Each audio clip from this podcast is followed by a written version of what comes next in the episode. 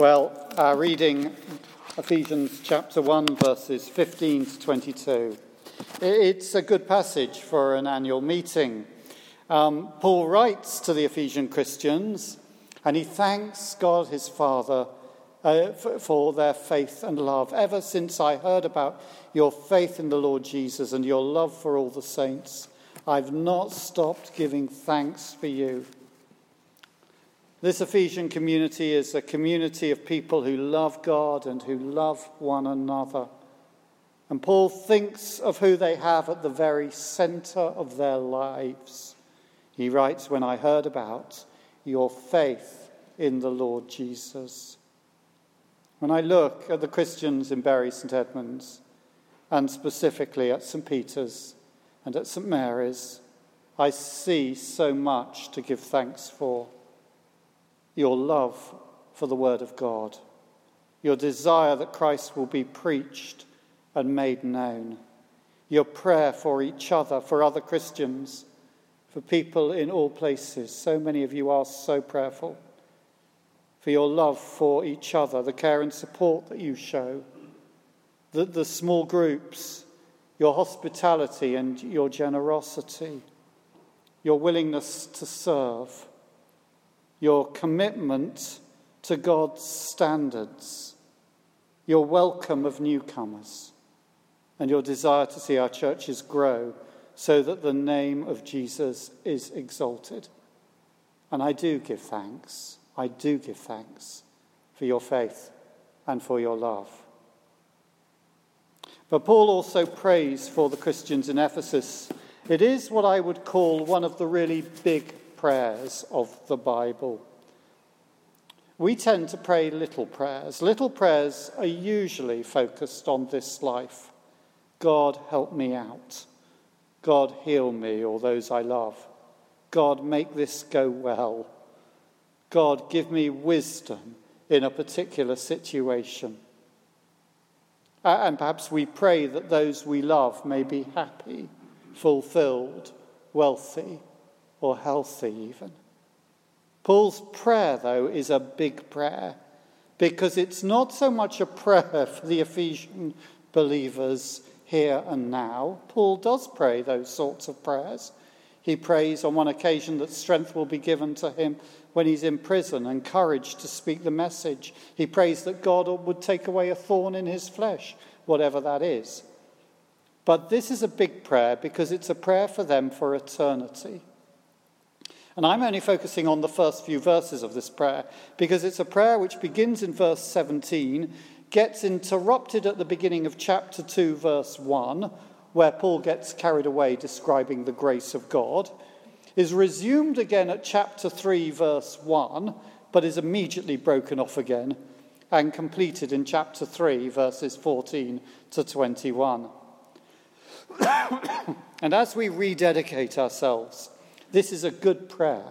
It's a good prayer to pray for each other and for ourselves.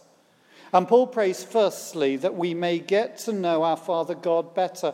I keep asking that the God of our Lord Jesus Christ, the glorious Father, may give you the spirit of wisdom and revelation so that you may know him better. That really is what we are all about. We're on a journey seeking to get to know God better. We are sons, if we've received Jesus, we're sons and daughters of God, but we need to grow in that relationship with our Heavenly Father. We need to grow in that deep, intimate knowledge of God.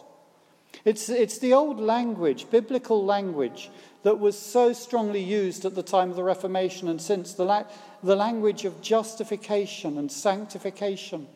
We are justified. We are put right with God when we put our faith in the Lord Jesus and receive what he has done. We are, as, as Paul writes in Ephesians, at that point lifted in the heavenly places. So God sees us in Jesus. But actually, that's only the beginning. There's the sanctification process, that process by which we become holy. To grow in our knowledge of God is not really, though, about growing in our knowledge about God. It includes that. This is more about growing in knowledge of God, in heart knowledge, personal knowledge, encounter knowledge. It's about growing in faith, in trusting Him more, loving Him more. It is gift. It comes from the Spirit. That's why Paul prays. It's the Spirit who shows us our need for God who shows us the love of God, who helps us to see God at work. Do you remember when Nicodemus comes to Jesus at night and says, You know, teacher, we see that the works you're doing come from God? And Jesus says to him, Nobody can see, even see God at work, unless they're born again. It is the Spirit of revelation who helps us to see that all things come from God and belong to God. It's the Spirit who cries out from within our spirit to God and enables us to call Him Father. It's the Spirit who pours the love of God into our hearts. It's the Spirit who gives us a love for His Word, a love for His people, and ultimately a love for God. So, with Paul, we might pray for that spirit of wisdom and revelation, that we might get to know our Father better. And that means that we must attend to the inner life, to the heart life. Verse 2 speaks of the eyes of the heart. That involves spending time in prayer. Those of us who are activists, we have to stop. We have to sit down and be still. Because otherwise, all our activity can be just a displacement for actually spending time and getting to know Father God better. It's about reading His Word, regular worship, going on things like retreats, humbling ourselves, and doing what we don't want to do, making ourselves accountable, making ourselves less so that others become more. It's about costly obedience, it's about cherishing the inner life, seeking that Spirit of God. And secondly, Paul prays that we may know the hope to which he calls us. I think the next bit of the verse expands on this. In verse 18, Paul writes, The hope to which he has called you, the riches of his glorious inheritance in the saints. Now, some say the riches of his glorious inheritance in the saints, uh, the hope, is the hope to which he has called us. Other commentators don't. They think that Paul is praying two things here. We would know the hope, and we would know how precious the saints, all of us, in our uniqueness and difference and rich diversity, are to God. Uh, and since I'm, I didn't have time to plumb for one or the other, I'm simply going to focus on the first bit that Paul prays that we would know the hope to which God calls us. You see, we are now people, but we're also then people. We live in the now in the light of the then. Paul's already spoken of our hope in the first few verses of this chapter. In Christ, we are holy and blameless in his sight, but we long for that day when we really are holy and blameless. We long for the day when we will see him as he is, and as John says, we will become like him. Or, as this prayer finishes at the end of chapter 3, when we know the love of God and are filled with all the fullness of God. We long for the day which verse 22 speaks of, when all things in heaven and earth, natural things, created things, animals, nature, will be brought together in their rightful place under the authority of Christ. I'm now going to be incredibly controversial. I can't help reading the Green Manifesto and saying yes, yes to so much that is there. But I have to say, it's the same reaction that I had when, as a teenager, I read the Communist Manifesto, with the exception of the anti God bit.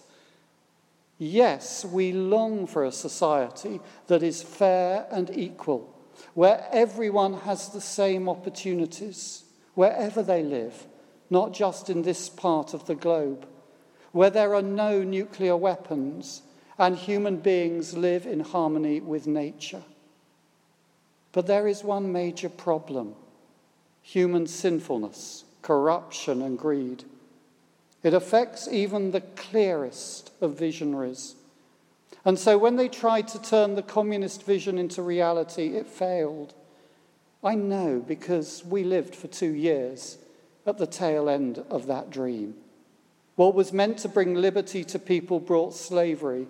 What was meant to bring paradise brought the terror of the labor camps. And what was meant to bring equality brought hypocrisy and deep injustice.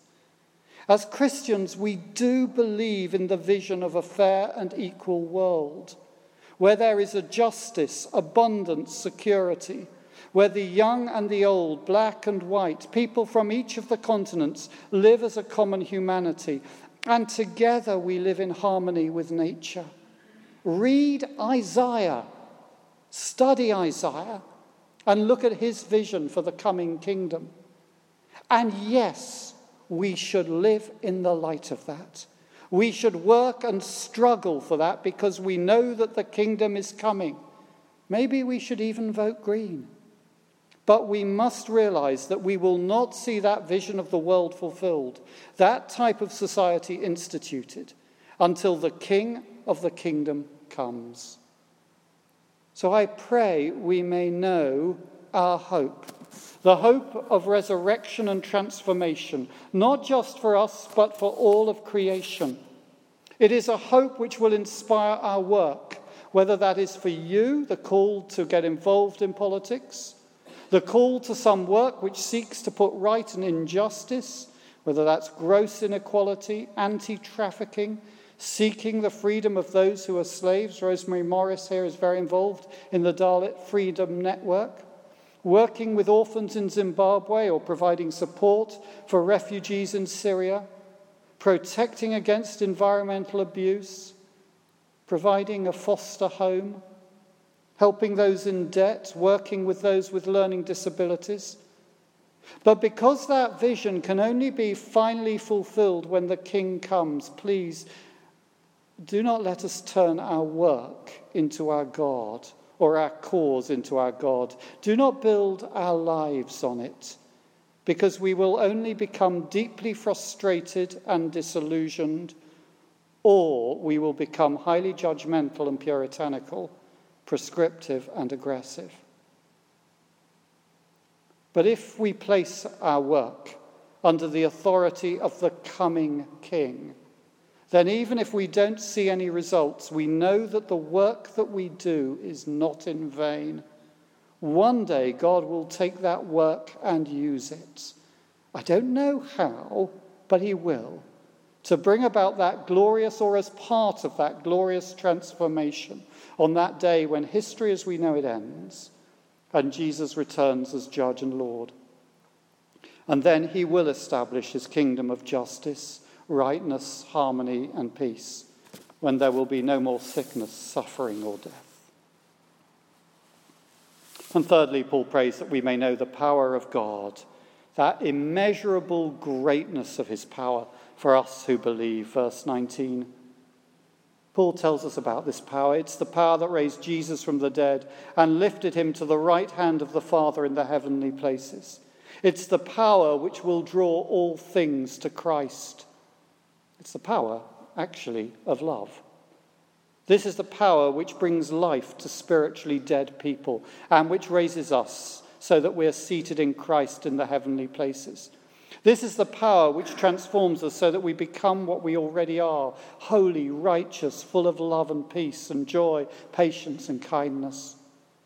But getting a bit more practical, this is the power which means that when we seek God, He opens the door of our coming kingdom and gives us glimpses of His coming, glimpses of the future life, maybe in healings, this is the power that enables us to persevere when the going gets tough.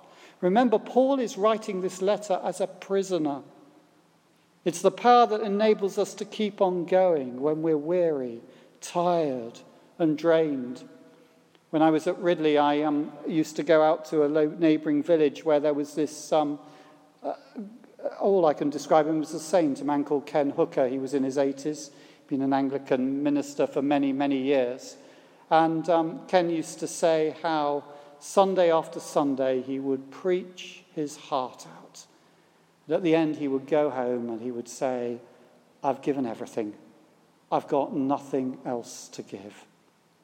And the following week, he would have another message and that provision by God. I talk about that as preaching, but you, I hope and pray, will know it in your own work, spheres of work, in your own spheres of ministry. You know, whether that's with little fishes, probably Rosie gets home all drained and think, I can't do this another week. And yet there's the strength or Penny with the ladies' choir, or all the various work that she's doing. Or, or I've just picked on two people because I've seen them there. um, but, but, but, but you know how it is. It's that power that is there for us when we seek Him. It's the power which releases us to praise. That's one that I think that really speaks to me. This need to say, actually, you know, I can be very cynical. Actually, this is the power which can come and break that cynicism and enable me to start to praise.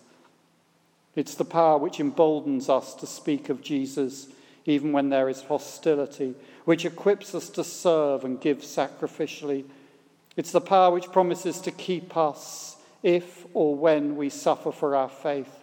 It's the power which doesn't always do wonderful things, but which does bring us, proud and stubborn human beings, onto our knees, to that place of desolation, maybe even, but through that to ultimate dependence on God. I pray for us as a parish, as churches, that we will know more of this power. I pray this coming year that we will see people coming to Him, being converted. We will see people growing in love and changing. We will see people stepping up to the mark in order to serve in new ways for Him. Of course, we pray the little prayers. Well, actually, they're quite big prayers. Praying for a house for Nick. Really important. We pray for that. Maybe a house for Nick or a vicarage close to St. Mary's for ourselves so that he can then have the house we're living in. Pray for provision for our youth work. Pray for healing for people like Matt or for Mike, Michael, or for others who we know.